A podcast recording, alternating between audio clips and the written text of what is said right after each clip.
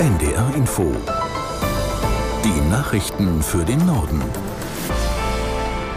Um 15.30 Uhr mit Tarek Yusbashi. Die EU-Kommission eröffnet ein Ermittlungsverfahren gegen die Social-Media-Plattform TikTok. Untersucht werden soll unter anderem, wie die Plattform mit illegalen Inhalten, Falschinformationen und dem Schutz von Jugendlichen umgeht. Aus der NDR Nachrichtenredaktion Johanna Honsberg. Die Ermittlungen gegen TikTok basieren auf dem Digital Services Act. Das EU-Gesetz soll Hass und Hetze im Netz regulieren. Die EU-Kommission vermutet, dass TikTok gegen dieses Gesetz verstößt. Sie prüft nun verschiedene Aspekte, etwa wie TikTok mit irreführenden Inhalten wie Propagandavideos der Hamas umgeht oder ob Jugendliche vor Inhalten zu Suizid oder Selbstverletzung geschützt werden. Erst im Herbst wurden dazu Ermittlungen gegen X, früher Twitter, eingeleitet, weil die Plattform nicht genug gegen Falschinformationen vorgegangen sein soll. Sollte auch TikTok tatsächlich gegen das EU-Gesetz verstoßen haben, droht eine Geldstrafe von bis zu 6 Prozent des Jahresumsatzes. Vor dem Internationalen Gerichtshof haben die Anhörungen zur israelischen Besatzung in den palästinensischen Gebieten begonnen. Der palästinensische Außenminister al-Maliki forderte das UN-Gericht in Den Haag auf, die Besatzung für illegal zu erklären. Sein Volk habe Kolonialismus und Apartheid erduldet. Es sei an der Zeit, der Doppelmoral ein Ende zu setzen, die die Palästinenser schon viel zu lange gefangen halte. Die UN-Generalversammlung hatte vor mehr als einem Jahr ein Gutachten gefordert zu den rechtlichen Konsequenzen aus der Politik und den Praktiken Israels in den besetzten Gebieten. Bis kommenden Montag werden mehr als 50 Staaten Stellung nehmen. Der CDU-Bundesvorstand hat EU-Kommissionspräsidentin von der Leyen für eine zweite Amtszeit vorgeschlagen.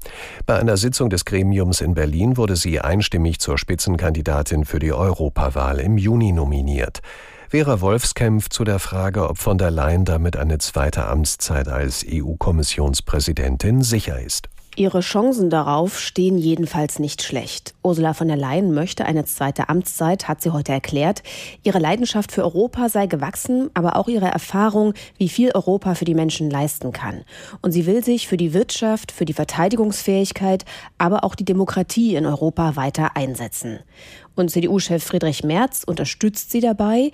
Er hat ihr für die bisherige Arbeit gedankt. In schwierigen Zeiten, wie er sagt, mit der Corona-Pandemie, mit wirtschaftlichen Problemen und dem russischen Angriffskrieg auf die Ukraine. Jetzt muss von der Leyen noch Anfang März von der Europäischen Volkspartei zur Spitzenkandidatin gewählt werden.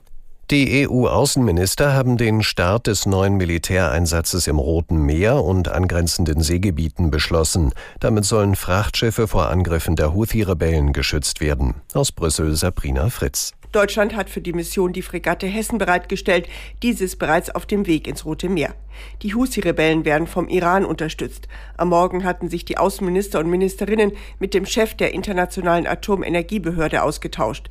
Danach hieß es, man dürfe nicht aus den Augen verlieren, dass das Atomwaffenprogramm des Iran weiter an Tempo zugenommen habe. Gleichzeitig würden Inspektionen zurückgefahren. Wenn der Iran über Atomwaffen verfüge, drohe ein Wettrüsten in der Region, so der österreichische Außenminister. In Hanau wird heute der Opfer des Anschlags vor vier Jahren gedacht.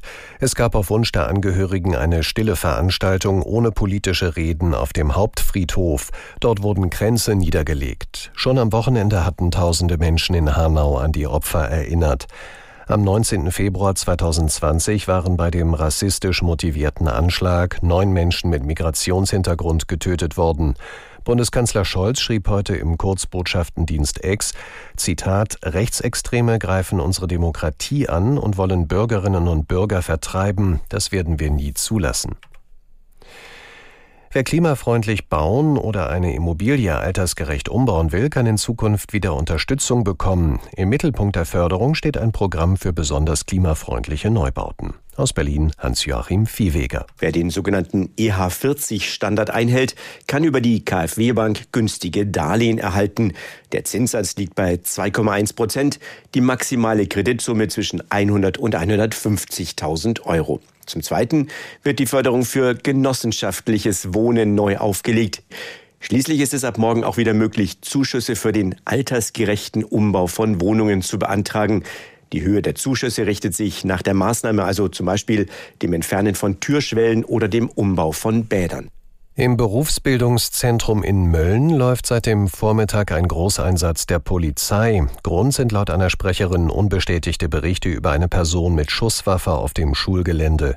Aus Mölln Hauke Bülow. Der erste Anruf bei der Polizei ging gegen 9 Uhr ein. Danach sperrten die Beamten den Bereich um die Schule großräumig ab. Polizistinnen und Polizisten in schwerer Montur stehen an allen Ecken der Schule.